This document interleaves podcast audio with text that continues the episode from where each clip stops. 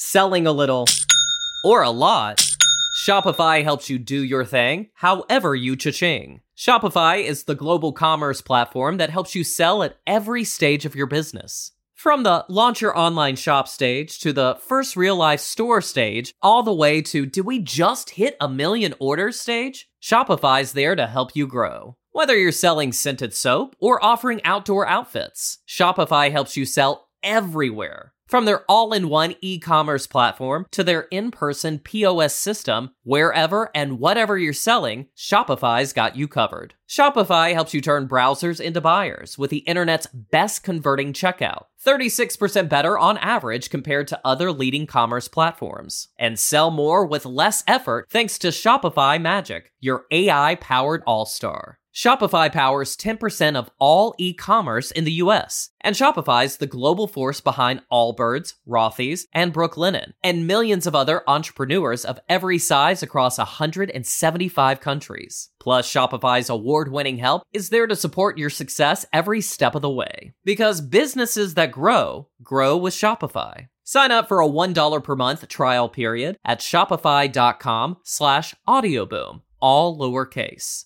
Go to shopify.com slash audioboom now to grow your business no matter what stage you're in. Shopify.com slash audioboom.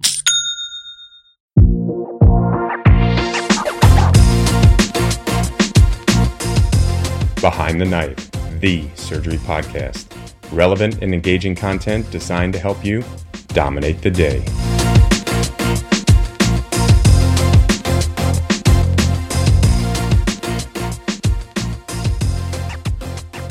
You a passionate surgical educator with something to say? Then join Behind the Knife and let the world hear. Behind the Knife is the number one surgery podcast in the world, with each episode reaching 20,000 listeners. Our current group of subspecialty teams have created incredibly diverse and engaging content, but their commitments are nearly finished, and we want to open up the opportunity to all of our listeners. We're looking for teams of three to four surgeons who will develop one new subspecialty podcast every four months. To learn more, check out the show notes or contact us at hello at behindtheknife.org. Applications are due February 13th. Hi, everyone. Welcome back to another surgical palliative care edition of Behind the Knife. My name is Red Hoffman, and I'm an acute care surgeon at Mission Hospital in Asheville, North Carolina, and one of about 80 surgeons currently board certified in hospice and palliative medicine. I'm the founder and host of the Surgical Palliative Care podcast and the co founder of the recently launched Surgical Palliative Care Society.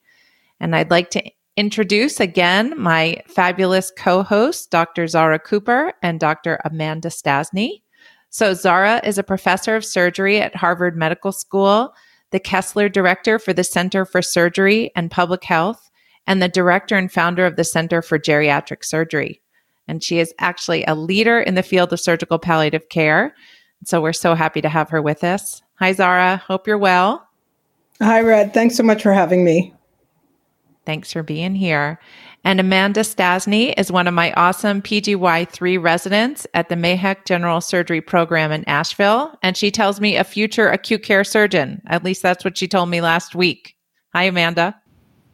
Hi, Red. Yes, that is still the plan with some guidance. Well, thanks everyone for joining us. Today, we'll be talking about two topics near and dear to my heart non beneficial surgery and how to avoid doing it, and then care of the imminently dying patient.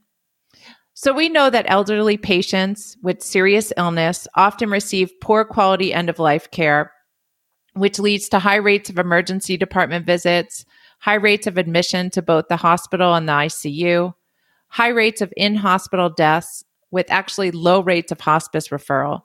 And further, we know that high intensity treatments near the end of life, including surgery, often lead to prolonged suffering with, without meeting patients' goals of care. So, Zara, as we're getting started, I'm wondering if you can first talk about how do we best define non beneficial treatments and specifically non beneficial surgery? Yeah, thanks, Red. I think that's a really uh, good question, an important question, uh, particularly for those of us who are acute care surgeons who who end up um, taking care of patients in these emergent situations. I think the best definition that I've seen really looks at it from the patient's perspective and says, you know, that non beneficial surgery is surgery that won't benefit the patient, meaning that the best uh, that you can hope to achieve will not achieve what their goals and priorities are uh, and won't get them to a state that's acceptable to them. Zara, in an article you co authored in 2014, you define four main factors that contribute to communication pitfalls that lead to non beneficial surgery at the end of life. Can you talk about those for us? Yeah, sure, absolutely. Um, the four factors are patient factors, surrogate factors, system factors, and surgeon factors. And I think brief review of each would be helpful, and then perhaps we can talk a little bit more about the surgeon factors. You know, the patient factors are often, you know, where we have uncertainty about the diagnosis, we may not know who the who the patient is, you know, there's a lack of longstanding relationship. They may have uh, an underlying chronic illness that they're either unaware of, don't understand the magnitude of, or in de- or are in denial. Surrogates are often, you know, ill prepared for their role. They don't know that they're really there to act in the patient's best interest, and often they revert to acting in their own best interest. And so many of us are really familiar with the kind of do everything scenario.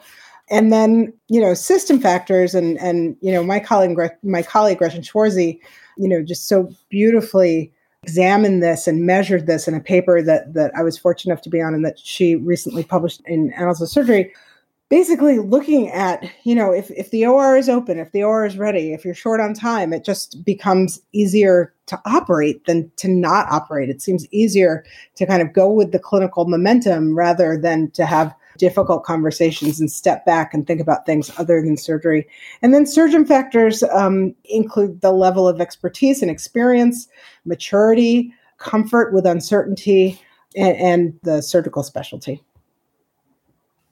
Thanks so much for that, Zara. I, it's so interesting when you're talking about systems, system factors, and the idea that sometimes it's just easier to stay on that train of going, going, going, and doing, doing. I remember as a resident, I, I was often told, you know, better to make errors of commission rather than omission, which I think oftentimes serves us as surgeons, but then I think of all the times that it really doesn't serve us, nor does it serve the patient or the family. Yeah, I, I think that's I think that's right, and and I do think about my own career, and I would say that the errors of omission are are the ones that haunt me, but but also that there are certainly times when we may be operating, you know, more for the benefit of the family more for the benefit of our consult, uh, you know, the colleagues who are consulting us, you know, particularly in, in, acute care surgery, but other scenarios like that where you're dealing with other people's complications. You know, there are a lot of different stakeholders, and it seems in those decisions, even though the patient should really be central to all of that. And so I do think we have to be mindful of all the different um, factors Right. You know, I, I'm particularly interested in the surgeon factor since most of us listening to this are surgeons because those are the ones that seem to be most in our control. And so I'm wondering, Zara, which surgeon factors do you think are most modifiable? So I guess it's about 15, 20 years ago now. You know, there was a lot of discussion around the concept of surgical buy-in, uh, also that was, uh, you know, put forth by, by Gretchen and, and other colleagues. Also the surgical covenant. The idea behind, you know, these paradigms is that, you know, surgeons approach our care as, you know, we know this is going to be hard, but if you agree to surgery, if you go through all the things that you need to do to get better, I'll be there with you you know, and it doesn't really allow the patient to change their mind. It doesn't allow for the dynamics of, of unexpected situations, unexpected complications. It doesn't really allow for patient autonomy in some circumstances. And so I think um, that whole concept is something that has that we've needed to modify over the years, and I think that that absolutely has. I think understanding of total illness burden is also incredibly important. Improving our understanding of geriatric frailty, the medical chronic illnesses that underlie a lot of the diseases that we care for, you know, recognizing our own values about end of life care, but also the clinical skills that are needed to really care for patients who are near the end of life. And I'm glad that we're going to talk about care of the imminently dying patient shortly. Um, and then communication skills that we really need as a field to approach as any other kind of clinical skill set that surgeons need to have. And recognize yes there are some people who are gifted communicators but you know there are also some people who are gifted with their hands but it doesn't mean that you know they don't still need to perfect their craft. Right. And i also think it's worth discussing our role as surgeons in helping to shape like the culture of the hospital. So I think of this a lot when I'm consulted to place a tracheostomy or a um, a feeding tube in a in a particular patient, and I think as a younger surgeon, I just felt like perhaps this was my job. Someone's asking me to do my job, and I'm beholden to them to do it. And I think over time, I came to this idea that surgeons are not just technicians. That if someone's inviting us onto the care team that we also have the responsibility to discuss with the patient and family what their goals are what they're hoping to achieve and and again help them try to avoid non-beneficial surgery. So try to understand what the goals are and if the goals are one thing i think people often have a very skewed view of what a feeding tube may actually help one to actually achieve in the end so I feel like it's important for us as surgeons to engage in that shared decision making with the patient and the family. However, I've no I've noticed over time that this can then somehow lead to some tension between the surgeon and the primary team.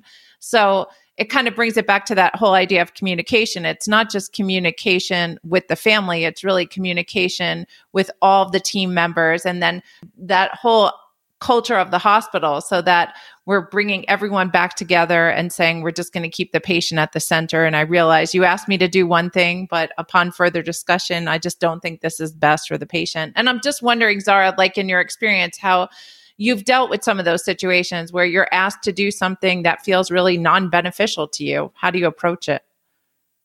Yeah, I, I, mean, I confronted one of these scenarios just a couple of weeks ago. you know, the first thing I did was I asked the patient what they hoped to achieve by having the feeding tube placed. It was a, a, a woman with a malignant bowel obstruction, you know, and what she hoped to achieve. And then I carefully explained all the reasons why I was worried that placing this feeding tube was not going to achieve those things. And in fact, could reduce her quality of life by setting her up for complications, wound infections, all sorts of things that would probably keep her going back and forth to the hospital. And it did require that I had a conversation with a very senior surgical oncologist. And we agreed that it was only fair that I be able to explain to her why I didn't think it was going to work. you know, you know, I do think we have an obligation. If we feel like something's not going to work, we have an obligation to tell our patients. But we started off with what she was hoping to achieve and why I didn't think that it was going to get us there. Um, and then, you know, we considered a different route, you know, and so the big goal was to get her to chemotherapy. She had very aggressive disease. It was to get her to her third or fourth line chemotherapy or whatever it was. Her oncologist was worried that she wouldn't be able to achieve that unless she was eating again. And I kind of said, why? You know, and you know, reframe the conversation in a lot of different ways. So I do think we have to act as more than technicians for the patient's benefit. The teams that are consulting us don't have the expertise that we do. And, and they certainly don't understand, you know, the unfortunate downstream effects of some of the things that we can do. Yes, that's such that's such a good point that they're not only consulting us for our skill, but they're also or hopefully are consulting us for our understanding of the potential complications of which we become very familiar. Amanda, anything to add or any questions? Um, yeah, I mean, I struggle with this, especially as a resident. You know, I'm in, in that boat of getting that trach consult and feeling like, you know, this is what we have to do. But I think it is important for people in training to realize that it can be a busy service and we're kind of those worker bees and we can kind of bring some of this to the table too, even if it's just like asking why or kind of like the questions that Zara was bringing up about what are the goals and that kind of thing. So I think that's really good to think about. Yeah. If I could, Red, I mean, I'd love to add just one more thing that I think is a missed opportunity in surgical training. And I, I know the curricula are just so jam packed that it's hard to fit anything else in. but, you know, as we are caring for more and more older patients who go to nursing homes, who end up going to skilled nursing facilities, long term acute care hospitals, you know, I do think it becomes increasingly important for us to familiarize ourselves with what those places are like, you know, and what the outcomes will be. Um, you know, some patients do unexpectedly well. And I think it's often also very easy when you're in the hospital and you're seeing the sickest patients all the time and you see them at their worst, you see their families at their worst, you just think that, you know, nothing will ever work. Um, and here you are just sending people off to die. Um, obviously, the mortality rates are high and the complication rates are high, um, you know, with a lot of these complex and vulnerable patients. But there are some successes, and understanding what what that next step can be like, I think, is really important, um, an important part of our education. So it sounds like one, we should all kind of visit some of these um, skilled nursing facilities, and two, we should show up to clinic to see some of our successes. Yeah, I absolutely. Mean, which I know is every surgical resident's favorite place to be. Yeah, yeah. Yes. and, and Zara, I was hoping too that you could talk a little bit about the idea of how feeling forced or, or coerced to provide non beneficial surgery could lead to moral distress. Because I know you had a, a recent paper, and I, I just really wanted to touch on that because I know there's been a lot written about moral distress and and how it can lead to burnout. And obviously, I I think, uh, and I'm sure Amanda would agree with this. I feel like the lower you are on the totem pole, the more moral distress you're often faced with because you're the one in the thick of it, but you have like the least amount of power to make positive change. Well, in that same vein, if if you don't mind, like it's so hard when you hear it called like moral distress, like when you feel like you're doing a disservice to these people. Yeah. That's something I had not until recently encountered and you just feel like you're hurting them by doing things. The term moral distress originated in the nursing literature. And if we think about some of the conflict that we encounter in the intensive care unit between nurses and the ICU team, right? And you imagine that you know, as the ICU team, unless that patient is crashing and is being coded for hours and hours and hours, which happens sometimes, right? Most of us in, are in and out for moments at a time. Maybe we spend 10 or 15 minutes at the bedside, but the nurses are there for eight to 12 hours nonstop. And you know, you can imagine if you think about where they find themselves in caring for these patients, where they don't think that they're doing that they're that the patient's ever going to get better. You can imagine how that causes moral distress, and you can see how you know how it acts out in the conflict and and you know the the type of behavior and the type of questions and the antagonism. And then I've looked at that and then realized how you know it affects me and how i also have moral distress when i feel like i'm not doing the right thing for my patient and I, I, do think it's a really important thing for us to recognize because we need to listen to that. You know, that instinct, that gut instinct tells us that something's not right. And rather than suppressing it, I think it makes sense to run it by a colleague, to get backup, to get more information. Um, and also sometimes to acknowledge that with the family and say, you know, this is really hard for me. I, I don't think that I'm necessarily doing the right thing for your family member. And and let's talk about again what this is going to achieve for you. And quite frankly there are times we had somebody on our service not too long ago you know where we went ahead with the surgery and then you know after the family saw the patient in the icu intubated with the open abdomen they were like no more. But i think that we still provided benefit to that family and therefore that patient with that first operation. I, you know, I don't know if that makes sense, but I, I, do think that that it's something that that we really need need to grapple with. The other thing I will say, Red, is that uh, you know, for those of us who who have become boarded in palliative care or have become interested in palliative care as you know an important part of our research or clinical career, you know, without fail is about this moral distress. Like the catalyst is some patient you know that you didn't feel like you were doing the right thing for and you wanted to figure out how to do it better or differently um, and and so i think those of us in palliative care are really quite keenly aware of all of this selling a little or a lot Shopify helps you do your thing, however you cha-ching. Shopify is the global commerce platform that helps you sell at every stage of your business. From the launch your online shop stage to the first real life store stage, all the way to did we just hit a million orders stage? Shopify's there to help you grow. Whether you're selling scented soap or offering outdoor outfits, Shopify helps you sell everywhere. From their all in one e commerce platform to their in person POS system, wherever and whatever you're selling, Shopify's got you covered. Shopify helps you turn browsers into buyers with the internet's best converting checkout, 36% better on average compared to other leading commerce platforms. And sell more with less effort thanks to Shopify Magic, your AI powered all star. Shopify powers 10% of all e-commerce in the US, and Shopify's the global force behind Allbirds, Rothy's, and Brooklinen, and millions of other entrepreneurs of every size across 175 countries. Plus, Shopify's award-winning help is there to support your success every step of the way. Because businesses that grow, grow with Shopify. Sign up for a $1 per month trial period at shopify.com slash audioboom, all lowercase. Go to shopify.com slash audioboom now to grow your business no matter what stage you're in. Shopify.com slash audioboom. In the world of diesel pickups, Shell knows that performance and engine protection are essential. There's never been a better time to experience the Shell Rotella difference. So treat your truck tonight and get up to $40 in digital gift cards. Because here and now, where every mile is an adventure, Shell Rotella is engineered for top notch performance in any condition. Take pride in your truck and get unrivaled protection with up to $40 in digital gift cards. Shell Rotella. Different drives us. Ends May 15, 2024. Terms apply. See rotella.com slash rewards for details.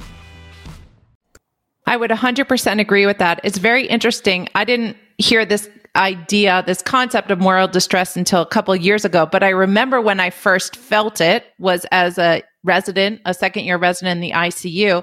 And then when I felt it even more acutely was as a surgical critical care fellow. Not so much on my own behalf, but on behalf of the nurses being stuck in the ICU for months and months at a time and watching these nurses struggle because they just felt like they were providing non beneficial care to the patients. And it's interesting when I think about it now, I don't have that much moral distress in my life because, you know, as you get a little farther in your career, I feel a little more comfortable saying no and very comfortable talking with patients and families about shared decision making. And, and there have been times when I've gone ahead and felt like the family re- you know, it's often the family, the patient's usually intubated. It's the family really wanted to go ahead, but I felt like they needed to or they wanted to. And I was like, okay, I could sign on to this with the understanding that this will probably be a time limited trial. So I, I feel hopefully that as we progress in our careers, we may feel less and less in, uh, of this, but I am really tuned into how my residents often feel, especially when you're on a service where, you know, the attending may be a beautifully skilled surgeon, but not the best communicator in the world. And you feel like the patient and the family are really struggling and you're kind of stuck in the middle. Yeah, I think so. Like, I had a recent experience like this where we like gathered all this information and we presented it to the patient and they're like, you know, I don't want to go forward with this XLAP that is not really going to change anything and I, you know, I don't want to die with a colostomy and all these things. And then he's like, but let me call my family really quick. And then they call their family and then he's like, we're doing the surgery. And it's like we just presented him all these facts, but I feel like they're just facts. And it wasn't like, you know, I don't think this is a good idea or like, I don't know when you can say no. You know, Amanda, I just love what you just said because I think it's so important for us to remember that they're just facts and so often we rely on the data and we, we rely on rational thought and we can think about all the difficult families who aren't behaving rationally.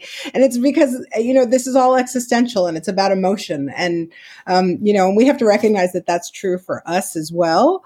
And, and that's exactly right. They're just facts. And, and one thing that I find a lot of comfort in is that if we look at the very early studies in palliative care by some of the lead, leaders in the field like Susan Block and David Weissman looking at, you know, what are the things that that dying patients value most?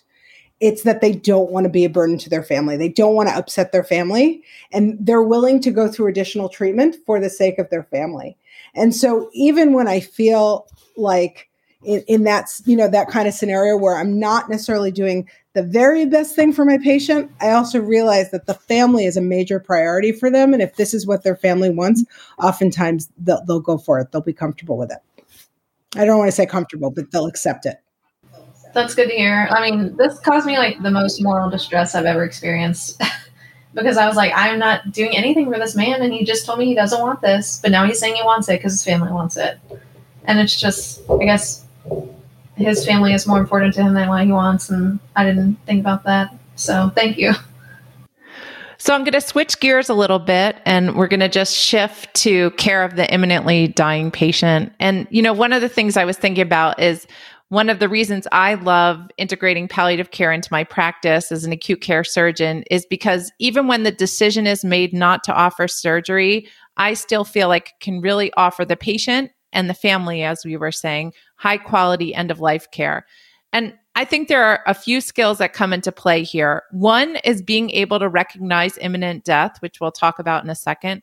Two is to have a basic understanding of the Medicare hospice benefit. And then three is just being familiar with a few tips that may help ease the patient's symptoms at the very end of life. So, Amanda, can you talk a little bit about the signs of imminent death? Sure. So, all these signs are broken up into early, middle, and late signs of death. Overall, there's not like a strict timeline for when these can appear or um, progress, but essentially the early signs of imminent death, which may be in the first days to weeks or two, um, is that the patient will become bedbound, lose interest in doing things. Um, they'll eat, drink less, want to eat and drink less, and they'll undergo some cognitive changes, things like sleeping more and being more delirious potentially. Um, middle signs, as far as the timeline goes, is a further decline in the mental status to where they become obtunded, um, much harder to arouse, and maybe only arouse for brief periods. And then the later signs of death are things like the death rattle, which is a sound that people make due to pooled oral secretions that they can't clear due to loss of a swallowing reflex, coma, um, fever, which they can get from aspirating, altered respiratory patterns, whether that's breathing slower, faster than normal, um, irregular breathing, and then their extremities can become mottled. Thanks, Amanda. So I wanted to make a couple comments ab- about these signs. So one, I think one of those early signs, losing the interest in or ability to eat or drink. We know that, you know, many of us come from cultures where feeding and, and watering our loved ones is a, is a way that we show our love and support. And I think that this is one of the places where families really struggle. And I found, especially like where Amanda and I practice, patients have a lot of farms. So they have like have a lot of animals. And I and I often will say to patients, you know, think about when either your beloved pet or animals on your farm are sick, like what do they do? They go spend time by themselves and they stop eating or drinking. It's just like that natural process of shutting down. And I, and it's interesting when I bring it up in that sense, it, it seems like people start understanding more. Um, another like weird thing that I still get, I, am actually amazed that I still get surprised by this sometimes. I just was surprised a couple weeks ago is when we're talking about those later signs of death, particularly that altered respiratory pattern where you'll see that guppy breathing or these periods of apnea. You know, it took me a while to realize that patients, even when they're mechanically ventilated, can still go into this pattern of breathing. So just a couple weeks ago, I was like, oh my God, that looks like that person's dying. And then it took me a while to put it together and they actually died, still getting mechanically ventilated, like they were done. And so it was just a reminder to me that one, I'm still constantly learning, and two, you can still die attached to the vent.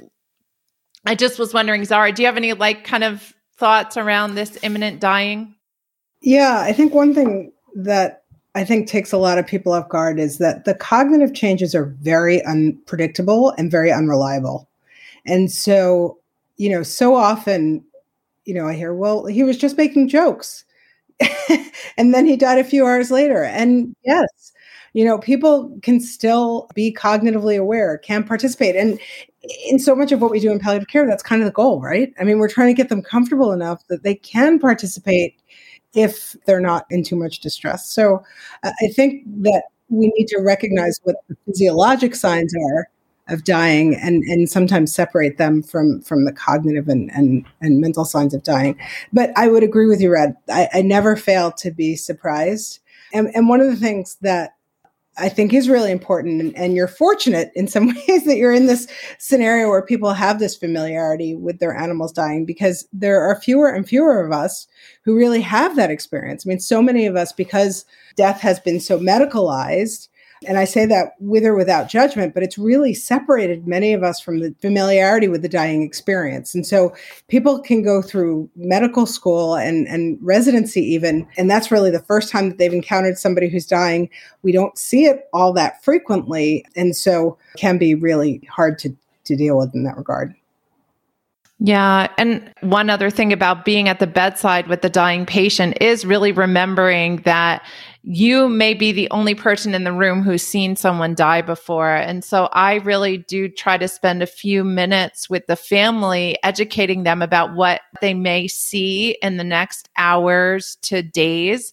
I'll often tell them that even when we're taking we're um, doing a palliative extubation, I'll, I often say that dying. Is just like being born and everyone does it in their own time. And so that there's truly no timeline. It may happen within minutes and it sometimes people just are not done yet and we have to just kind of allow them to have that process.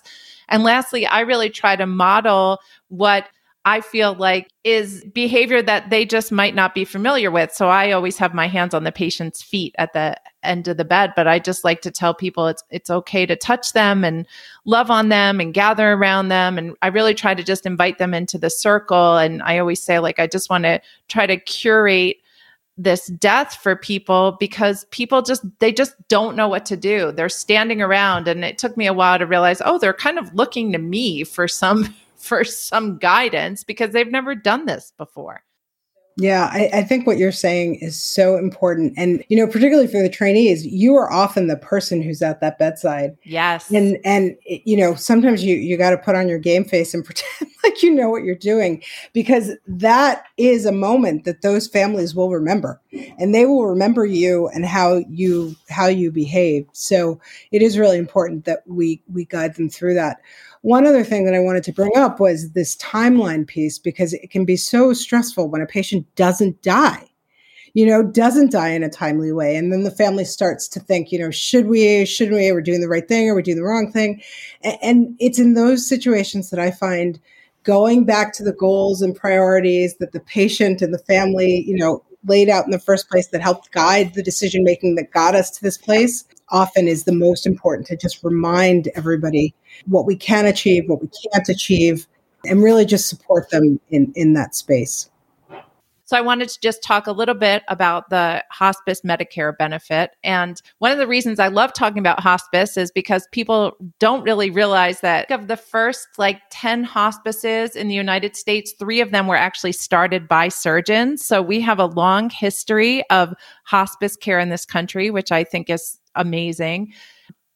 And I often say to patients that, you know, hospice is covered under Medicare Part A. And so I'll tell patients, you've been paying into this benefit for your entire working life. So I really want people to actually be able to access that benefit. And so a little bit to know about hospice. Amanda, do you know who is actually eligible for hospice? Um, I believe it's if you have a life expectancy less than six months. Yeah. So it's patients who have six months or less to live. And then the other thing I always add, it's also for patients who are no longer interested in or no longer able to tolerate disease modifying treatment. And so you really need both of those. You because uh, there's quite a few of our patients, right, who have life expectancy less than 6 months, but they are still wanting full court press, which is fine. So their goals of care are not aligned with hospice. So for hospice is 6 months or less to live and no longer pursuing disease modifying treatment. And I like to remind people, you know, in the end, it's the hospice medical director will make the final decision about whether the patient qualifies for hospice. So any physician can refer to hospice. And I want people to recognize that. You don't have to be a hospice doctor to refer. You refer, and then the patients will choose a hospice company, and that hospice medical director will decide if the patient is eligible for hospice. Another thing to know about hospice is that there's four different levels of hospice care. The one that's most commonly used by patients in the United States is home hospice. So about 90 to 95% of hospice patients are on home hospice. I think the important thing to remember about home hospice is it is an amazing benefit, but I don't like to oversell it. So when you are on home hospice, the hospice company will pay for your medications that are related to your hospice diagnosis. They will pay for your durable medical equipment. You know, you may see a doctor or advanced practice provider once a month or once every other month. You may have a nurse come out once a week. You may have a nursing assistant or a chaplain or a licensed clinical social worker come once a week or once every other week. But think of how many hours are in a day and how many hours are in a week. And most of that time is the patient's family or paid caregivers are doing the heavy lifting. And I think that that's really important to remember. I never want to like oversell the benefit. So that's home hospice. I think one of the great benefits of home hospice is you have a 24 hour number to call and you can speak to a hospice nurse. So when people are in crisis in the middle of the night, you don't have to go to the emergency department. You could talk to a nurse. The next level of care that people are most familiar with is inpatient hospice. So that's called GIP hospice, general inpatient hospice. And that can be done at an, an, inpatient hospice facility or a hospice house, or it can be done anywhere there's 24 hour nursing care. So that could be done at a skilled nursing facility, or many hospitals, like the hospital Amanda and I work at, have an inpatient hospice program. And then the two other levels of care, continuous home care and respite care, are they're kind of getting in the weeds and we don't need to know about them. So I think the big take home of hospice is knowing that anyone can refer. So I think like refer widely and let the hospice medical director decide if your patient is actually eligible for hospice. And then really be thinking about the benefits of hospice are not only for the patient, but for the family. So the family's getting that care from the licensed clinical social worker and from the chaplain. And then the family also importantly gets bereavement services for 13 months after their loved one dies, which I think is a benefit that not many people know about. Anything to add on that, Zara? No, I was just so pleased that you mentioned that bereavement benefit because I do think it's really important, uh, and not a lot of people know about it. But it, it is a great, great comfort for for families when they have that.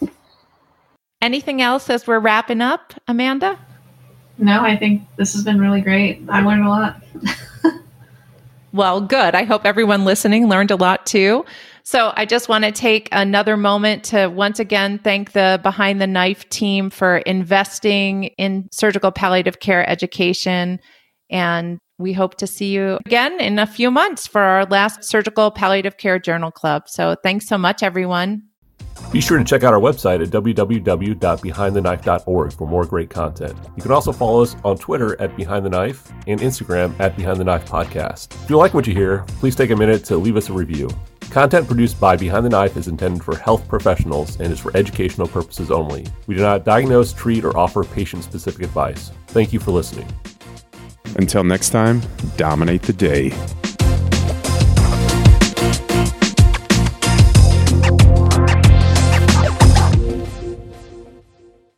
Selling a little or a lot. Shopify helps you do your thing, however you cha-ching. Shopify is the global commerce platform that helps you sell at every stage of your business.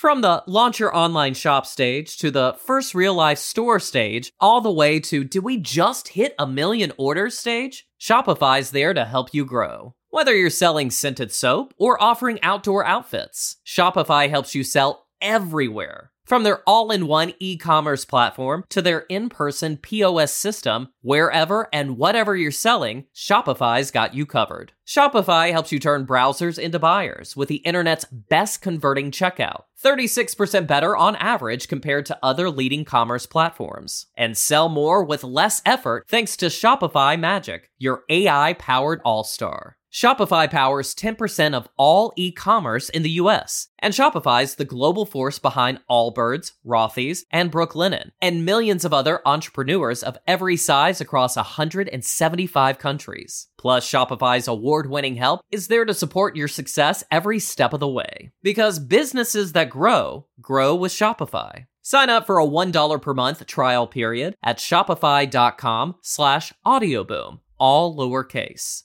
Go to shopify.com slash audioboom now to grow your business no matter what stage you're in. Shopify.com slash audioboom.